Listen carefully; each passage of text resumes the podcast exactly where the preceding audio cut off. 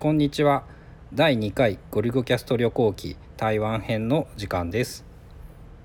今日は台南の話をいろいろ話したいと思います。1週間ぐらい台南にいたよね。うん。前回は台北から新竹に移動して台湾台南にやってきたっていう話なんだけどそこから1週間ぐらい台南にいて一言で言ってさ結構台北とかとは何て言うんだろう街の雰囲気から何からいろいろ違うなっていうのを思ったんだけど春菜もそうだった？うん台南の方が過ごしやすかった。うん俺もね好みだった。一番大きいなって思ったのは台北はどこに行ってもすぐに日本語で話をされてしまってこっちが頑張って中国語を練習していっても全くなんか最初に「ウィルヤー」って言われた時にもう通じないと日本語で話されるっていうなんかやり遂げた感を全く味わえなかったんだけど台南はそれが全然なくまともに日本語が喋れる人がほとんどいないんだよね。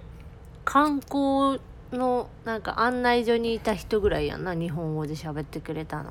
うーんぐらい。お店の人はもうほとんどが中国語オンリーやね。多分英語もみんな全然ダメ、うん。まあ普通に田舎行ったらどこの国でもそうだろうなって思うんだけどそういう感じで、駅の人とかは英語できたけどねう駅の、ん、駅とかそういうホテルっていうかある程度のなんか高級なデパートの人も英語できとったやん、っうん。ていうのでまあ割とそういう感じで楽しかった。楽しかったね。今のところ台北新築より台南が良かった。で台南のさ何よりも面白かったのがご飯の仕組みも結構違っててさ台北だと何て言うんだ。漢字が見えて読めても注文ができなくて困るんだけど台南はあのメニュー表システムっていうのがいっぱいあったじゃん？うん。あそあのお店に行くと紙みたいなメニューが書かれた書いてある紙を渡されてそこに基本まあ漢字での料理名と値段が書いてあってその枠に数字1個とか2個とかって書いて渡すとそれを渡してくれるっていう仕組みで。ねなんかラミネートされたメニュー表にホワイトボード用のマーカーで書かあせて。その仕組みが一番多かった。うん、で終わったらみんななんか雑巾みたいなんでこうしてやってた。お店の人も間違えないし言語わかんなくってもわかるし。で持ち帰りだったら持ち帰りのところに印つけとけば持ち帰りにして渡してくれるっていうとかいろいろあったねその辺も。で合計金額とかもそのメニュー表にこう全部でいくらみたいなんで書いてくれるから分かりやすくってやりやすかったね。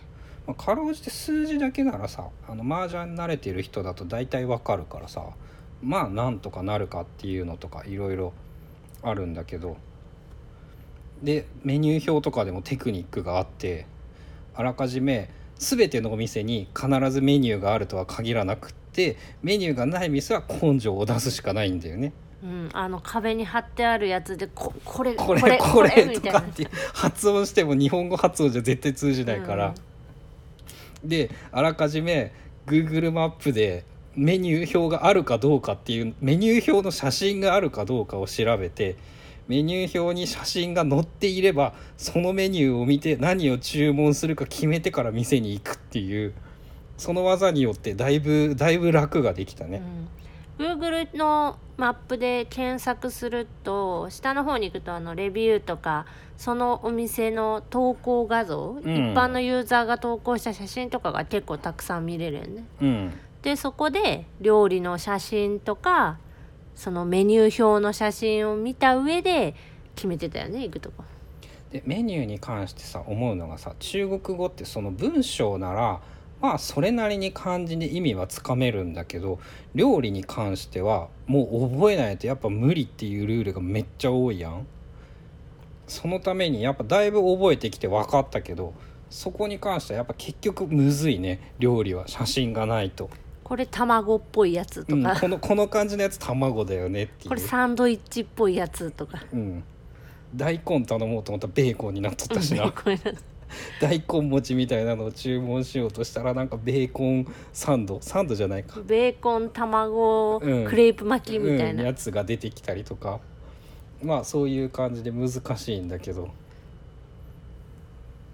でもう一個面白いのが持ち帰りシステムで「わいだいねいよう」っていうその2つだけ覚えとくとまず最初にお店に行った時に聞かれるのが持ち帰りなのか中で食うかなんだよね。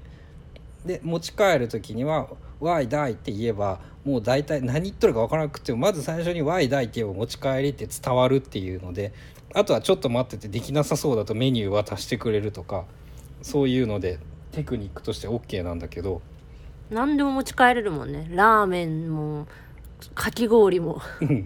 で持ち帰りで超面白いのが持ち帰りの方が大体高いんだよね。うん。ご飯系の食べ物ってそのジーローハンルーローハンみたいなよくある台湾のそのご飯系のものとかがあるんだけどもお店の中で食べたら20元のものが大体持ち帰り25元。25元のやつは30元っていうので持ち帰りのご飯は箱代でほぼ一律5元高い箱とあと割り箸代とかなんじゃない？なのかな、うん。が共通ルールで。で他の箱じゃないご飯系以外のものは持ち帰りでも料理料金は一緒なんだけど全部ビニールの袋に入れて渡されるっていう。すごいよね。あのラーメンのスープとかもさビニール袋に入れてあの、うん。何？あの夜店で金魚捕まえた時みたいな。あそういう感じ。ああいう感じで。もうあの口のところは輪ゴムでこそううぐるぐるぐるってやって。うん、止めて全部袋に入れてくれるっていうシステムで。ラーメンもその缶とあのタンっていうのでガーンとタンだったかなそのスープありとなしがあるんだけどスープありもごくごく普通に持ち帰ることができてスープをビニール袋に入れてくれてもう一個麺をビニール袋に入れてくれてさらにスープは一応口閉じてくれるんだけどさ麺とかはもう袋開いたまんま袋に入れられるもんねそのまま。うんでそうお店で行くと袋は全部渡してくれてそのくせにコンビニでは絶対袋をくれなくって買ったら手で持って帰るか自分でマイバッグを持っていくか。スーパーとかでも大体そうじゃない？100%なんじゃない？もうあれは多うん。分ルールとして、そうなんでなんかよくわからんだけど前回の台湾で学んでそのいろんな台湾系の記事とか見てもねエコバッグ持ってくといいぞって書いてあってコンビニで買い物してあれ手で持って帰るのってやっぱ大変だなって思い知るまあよね、袋くださいって言ったら有料でくれるんだけどその言うのが、うん、袋くださいってどうやって言ったらいいかわからんくってしかも未だ覚えてない、今日の駅で買ったお弁当屋さんとかでもうん。袋は1元？だから4円ぐらいか、ううんん。有料で多分くださいって言ったら入れてくれる。難しいよねあれで台湾のご飯まあそんな感じでいろいろ食べたんだけど一番印象に残ったのは俺土正月って読めばいいのかな？え台南やんな？台湾。うん台南。前回の話でさなんか有名なお店に行ったんだけど大したことなかった。大体有名なお店って大したことないんじゃね？えっていうことを言っときながらもう今日手のひらを返すんですがその超有名な担々麺っていう麺を食べたら超うまかった。お美味しかったね。なんかもう人生の記憶に残るラーメンランキングでも上位に来る。めっちゃちっちゃい。あい一杯がね、うん。そうお子様サイズぐらいで子供がひ一杯ペロッと食べれるぐらいんか普通のご飯茶碗に入れたラーメンみたいな感じなんだよね。うん。まあ、その分値段も安くて1杯50元、うん。って言うて高いんだけど、うん。まあでも200円かっていう。そこね副菜は別にそんなにやってない。他に食べた副菜はそんなに美味しくないのとあのちょっと主流から外れるものになるとなんか値段がとんでもなく高くってラーメン50元なのに青菜炒め60元で他になんかねエビのなんだっけエビすり身のフライみたいなそれも台南名物なんだけどなんか百何十元とか余裕でしてたりして日本の感覚で言えば500円とかそういうレベルだから安いんだけどその台南に安い食い物を食いに来ている俺たちとしてはちょっとあまりにも予算オーバーで、次行った時あの麺しか頼まんかったもんうん、超美味しくてもう一回行ったんだけどラーメンしか頼まんかったね。で本当に超人気店で5時10分ぐらい夕方の3時から5時ぐらいの間だけ多分ちょっと客がすくんだよね。うん2時でもめっちゃ並んでて6時7時はもう絶望的で5時ぐらいだけギリギリ1組待ちで5分ぐらい待ったらなんか行けたりしたんだけどここのラーメンは超美味しかった。ここでもなんか謎にさ店員さん「いらっしゃいませ」っていうああのジャパンのラーメン屋のシステムが取り入れられてありがとうございました」みたいなあの帰ると言ってた美味しいんだけどはっきり言っても完全に観光地化していてそういう意味でその台南っぽい楽しさはちょっと薄いのかな。それでも1回は食べてもいいだろうし台北にも高雄にもなんか支店があるみたいで言ったら多分それ食べれば大体同じもんが食えるんじゃないかっていう。これってなんで知ったの？このお店は。これね牛牛ブログ。知り合いの牛牛 .net オマスキャーっていうブログなんだけど。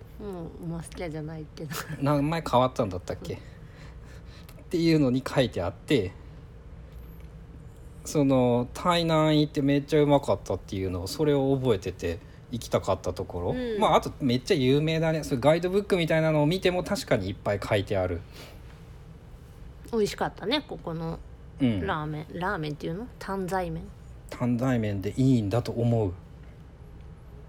であと困ったのが台南はさめっちゃ美味しかったんだけど全般的にどこもかしこも夜が超早くって。ああ閉まるの早かったね。9時過ぎたらほとんど店開いてない夜、うん。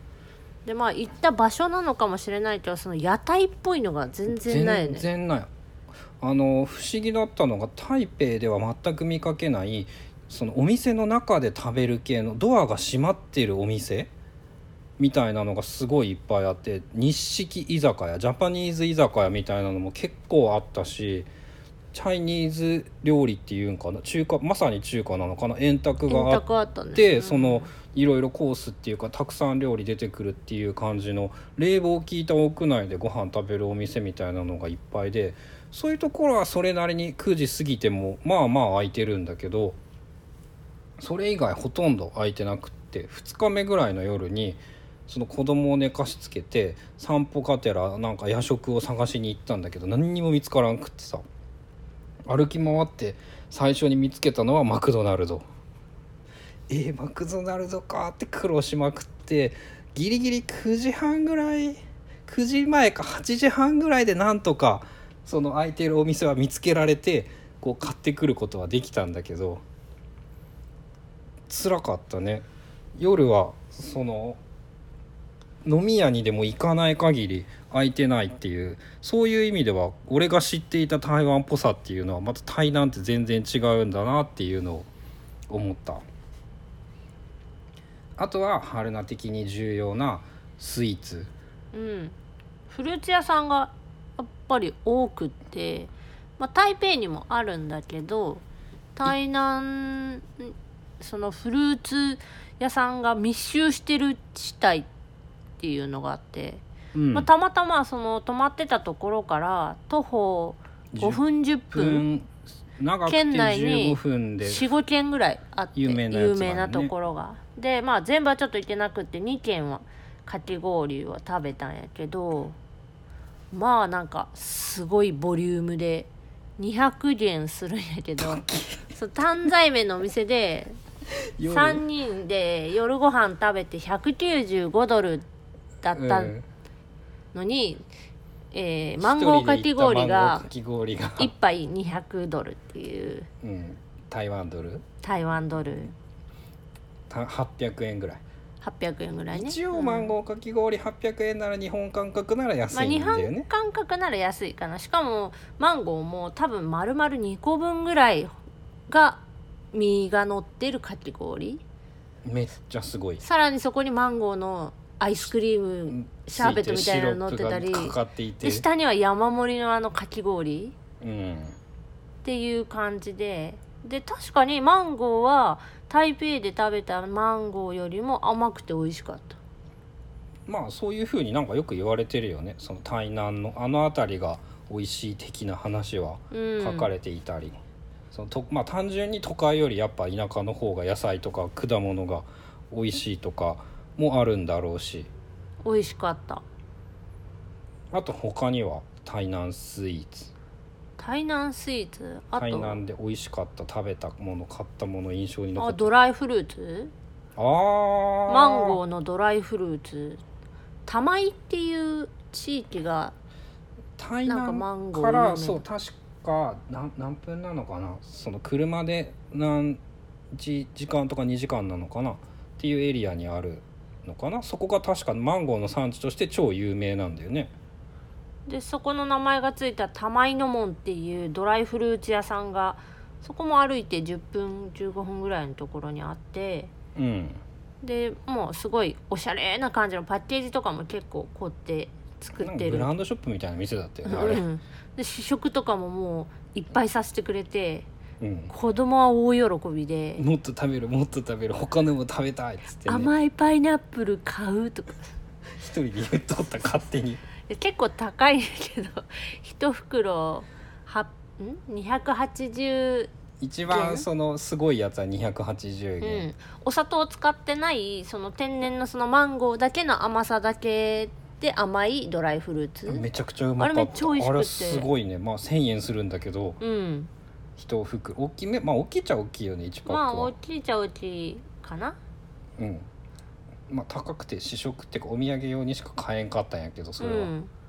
でまあマンゴーどこどこ産のマンゴーマンゴーの種類もなんか3種類ぐらいあって。ああそう。酸っぱいマンゴーも買った青ねマンゴーっていうの面かな。白かった。とかあとはパイナップルとかドライトマトあああとはトマトも美味しかった、うん、イチジクとかもあったんじゃないかな。食べてないけど、グアバもあったと思う。ああなまあその辺のドライフルーツがいっぱい売ってるところでお土産としても結構おすすめだし自分で食べるにしても結構美味しかった。あの日本で食べるドライフルーツのマンゴうん。ーとはちょっと違う感じの。あれはねそのドライフルーツそんな別に好きとか詳しいとかないけど美味しいね。何よりもその後にさどこっていうんだっけ？その帰り道に偶然見つけたさドライフルーツ屋さんあったやん？うん。そこがすげえ安かったんだよね、うんその値段にしたら4分の15分の1ぐらい？うん。の値段でよ安いから買おうぜって言って買って食べたんだけどそれを食べたらその玉井の門のドライフルーツがどれだけうまいかっていうのをなんか思い知って。思い知ったねあと台北でもドライフルーツマンゴーのドライフルーツああそう有ここが有有名だっていう電化街電化街わかんなないけどあのカラスミとか売ってる場そうそう所だよね。そうそこでドライフルーツ買ってここも美味しいって有名なとこそろこも多分同じぐらいの量で250元とかやったから同じぐらいでね。食べてたけどそれよりもやっぱ美味しかった玉井のもんのうんドライフルーツ。確かに台北は十分美味しかったけど玉井の門は結構とてつもなく美味しかったね。うん。しかもどれも美味しくっうてん、どれも美味しかった。うん。トマトとかも。あトマトのドライフルーツこんな美味しいんだって驚いたし。まあ、トマトは普通やな。あそう。そうか。うん。まあ、マンゴーのドライフルーツはあそこおすすめだなって思いました。うん。あと台南で食べた一番印象的なっていうか俺的に一番美味しかったやつがいい麺って言ったらいいのかな？ラーメンの油で一回揚げたものを湯で戻して食べる麺。それも台南で有名なものみたいで。インスタントラーメンチキンラーメンの開発者が台南で育っててそのいい麺の影響を受けてあのインスタントラーメンというものが発明されたんじゃないかっていうふうに言われているらしく、そうなんや。うん、なんだってそのまああくまでウェブ情報なんだけど俺が知っている範囲は台南の人に聞くとそのインスタントラーメンはそのいい麺が元になってるんだって言われるとか。へえ知らんかった。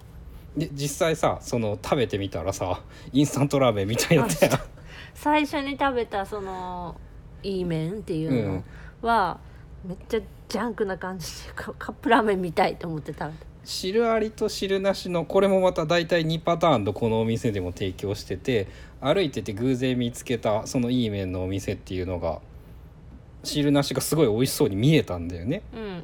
大体そのどこ行こうってまあ決めるのもあるけどその街中歩いてて地元の人がいっぱいかこう入ってるお店。うん。ここなら多分大丈夫っていうので買ってたりしてて。そこもいっぱいおったねお客さん。うんおったでそこのそのいい麺っていうのが食べてみたら本当にチキンラーメンだったっていうかあこれはチキンラーメンと同じ味だわっていうのを思ったりしてでその中でも個人的に最強に美味しかったのがなんか家族経営の林家林家なんとかいい麺みたいなお店のスープのいい麺で。あれでも変色湯麺とかって書いてあっていいなんかちょっと違ああれはワンタン麺でいい麺じゃないのかな麺は。わかんないけどそれはすっごい美味しくてなんか豚骨？スープなの？多分豚骨スープなんだけど日本人がイメージする豚骨ラーメンとは全然違うスープ。めちゃくちゃあっさりして飲みやすいんやけど美味しい。コクがあるラーメンっていうか麺だねなんかね珍しくね子供もあのスープ飲み干してた。うんラーメンもっと食べるっつって大喜びして昼にラーメンそのラーメン食べたんだけど夜ご飯食べに行ったらなんかラーメンが良かったご飯ラーメンが良かったって何十回と言われて。もう一回ラーメンが食べたいといやもうないからっていうそこのあのはな林家のやつは美味しかったね。2回食べた。いい麺とあの肉相飯うん。あのいわゆるルーローファン的なやつなんだけどそれもまためっちゃ他のお店で食べたルーローファンよりもだいぶ美味しく。そうなんかお肉が乗ってるっていうよりかはそぼろ？ああそこはそぼろご飯に近い感じだったうんごね、飯で。それもいい麺がなんか大盛りにしたら3人で大盛りのラーメン1杯といい麺あじゃないその肉相飯2個頼んだら100元4500円ぐらいでもう十分お腹いっぱいになるぐらいのボリューム感で、美味しかったよね。そのワンタンスープが美味しかった、うん、ワンタンも美味しかったし麺も美味しかったし。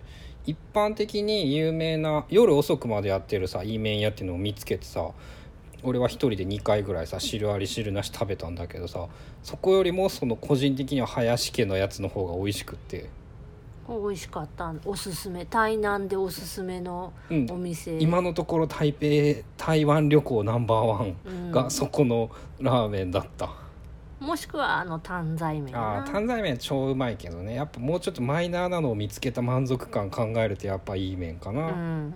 コスパもいいしね。うん、安い。あとその混んでないから並ばなくていい。うんすごいよね。あの店先でさおっちゃんが作ってるんやけどこうへそ出しルックでなんか作った。おっさんは常になんか T シャツをなんか前で縛って必ず腹を出しとるっていう。何回も前通るんだけど絶対それなんだよね。胸の下あたりでこうくくっくて。くって。あれなんなんやろな。熱いからなんやろ。分からんけど。であの皿洗いやってるおばあちゃんは息子から邪魔者扱いされとって。うん。なんか夏休みからなのか中学なんか家生ぐらいの族がみんなすげえお手伝いしてて、うんお母さんが主に配膳でお兄ちゃんがその注文を受けたり作るの手伝ったりとかもやってておばあちゃんはお皿洗いでっていう。めっちゃ家族経営やったね。うん、面白い。あの全然言語通じないけど「Y 大」とうん。こう。Y 大とメニューに数字書けば全部対応できるっていう台南はそれだね。でスープを持ち帰ってっていう。まあご飯はこんな感じだったのとあとさ台南で印象的だったのがさ悠々カード？スイカみたいなやつを使うと、なんかバスが無料で乗れたっていう。あああれね。なんか後から調べたらこう距離？何キロ以下の移動の場合は無料になるみたい。めっちゃ便利だったよね、な、うん、それさ現金の場合は金かかるね金かかるのに悠々カードの場合だけ無料になそう何キロ以る下なら無料で。そう最初通った時知らなくってピッて乗る時にピッてして降りる時にもピッてして。なんかさあなんか減ってないよねって言って。調べてみたらそういう仕組みだった今回悠々カード結構便利に使って一番最初桃園空港で東園メトロっていうのに乗るために作っうん。買ったんやけどだったね。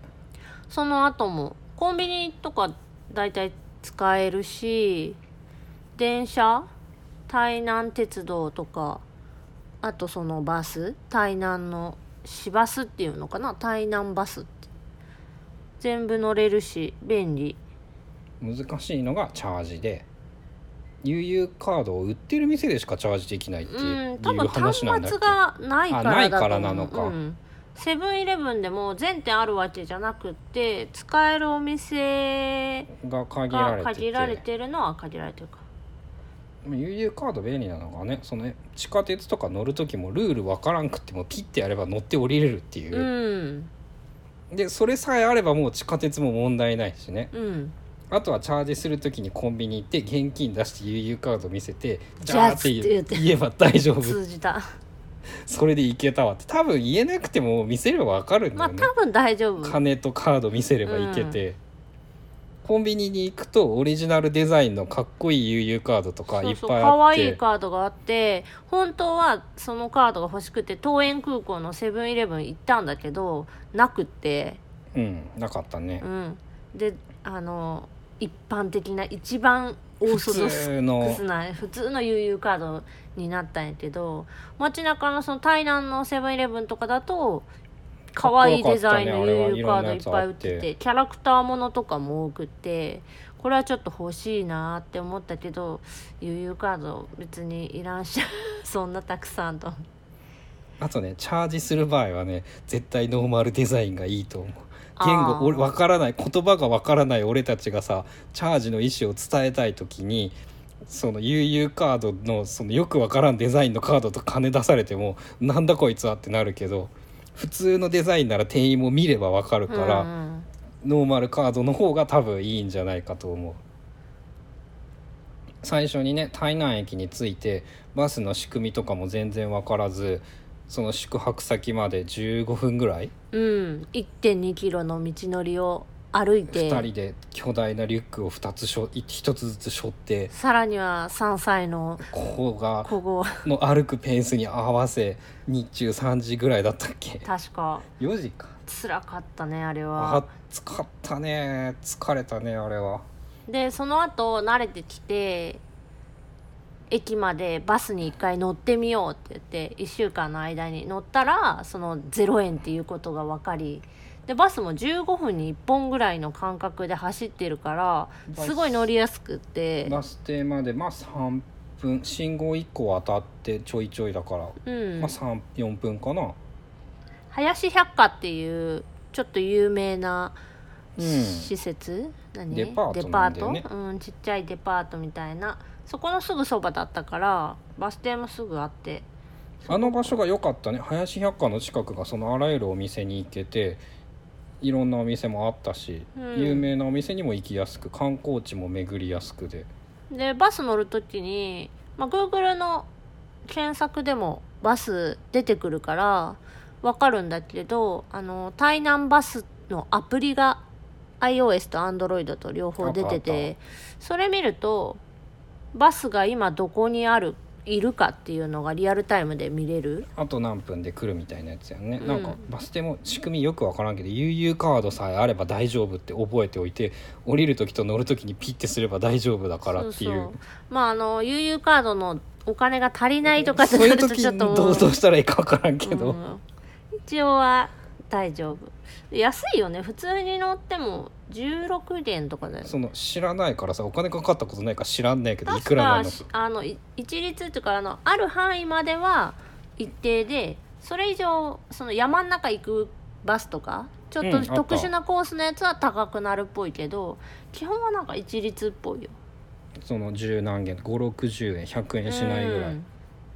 で安い良いね。今回全然だからタクシーも使ってないもんね。一度たりとも使ってない。あとあれや台北と違うのはあのユーバーがいない。まあないでしょ ウーバーユーバー。ううん。台南にはユーバーは走ってない。単純にやっぱ街の都会道で行ってさ全然違ったね。台北はすごい都会で。台北はねだから子供小さかったっていうのもあるけど基本もう全部移動はユーバー使ってて。しそのお店も夜まで開いてたりとか、空港までとかもさうん。まあ変な時間3 4000円とかだって5000円ぐらいしたんだっけ、なんかねい深夜はあのちょっと高くなるのか。料金割増取られて5000円ぐらいやった気がするけど。まああれは仕方がない。変な時間やったからうん。飛行機が。だから夜中3時ぐらいに出発したんじゃなかったっけ？うんホテルをまあ台南の方が田舎で、まあな、あるものが少なくって台南駅とかもさめっちゃ風情あってよかったやん。うん。その台北の方が便利なのは間違いないんだけど個人的な意見としてなんて言うんだろう。その旅行な感じノスタルジーを感じられる旅行。うん。もうなんか一気に台南でいいんじゃないって思った。東園から台南うん。今度台湾旅行するなら多分そうするね。うん。台南だけでいいんじゃないかっていう。台北駅とかもすっごい広くってまあ駅の中で迷子になるっていうか電車の乗り方とかもちょっと難しいって感じやけど台南なら全然、いけるね。まあ、今回使ってるのは TRA 台南レールなんたら台南鉄道の駅の台南駅だけどなんかね新幹線の駅とその台南鉄道台湾鉄道、多分その日本でいう JR 国鉄的なポジションのものと新幹線の駅が離れてて結構離れてて台20分ぐらいかかるんでねそれ台ぞれ。北は同じその台北駅駅のが中から出発するのにそれぞれの駅は全部そのずれてて。そうそう新築も台南も高尾も。高尾も全部3 0 2 3 0分？地下鉄で2 3 0待ち時間分ぐらいの。含めたら地下鉄じゃねえよ普通の電車で。あ普通の電車か。ぐらいは離れてる感じでちょっとそれも注意が必要かなっていうのは、うんうん俺たち見事に騙されていろいろ失敗しまくったからね前回話してたけど。でも今回台南は何の失敗もなく。いや台南からうん。の移動は大丈夫やったね。学べたねやっと。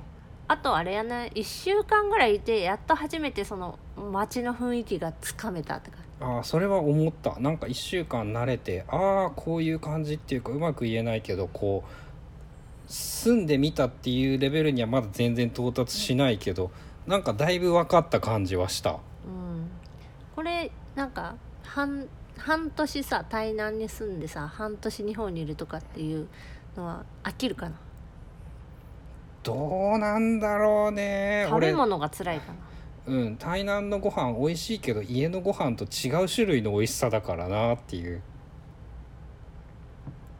まあ何にしても台南は良かった。他になんか言うことあった？うんまあ。うん。じゃあそんな感じで台南旅行はこの辺りで。次は今高尾に来ていてまた後日高尾の話などもまとめたいと思います。それではまた次回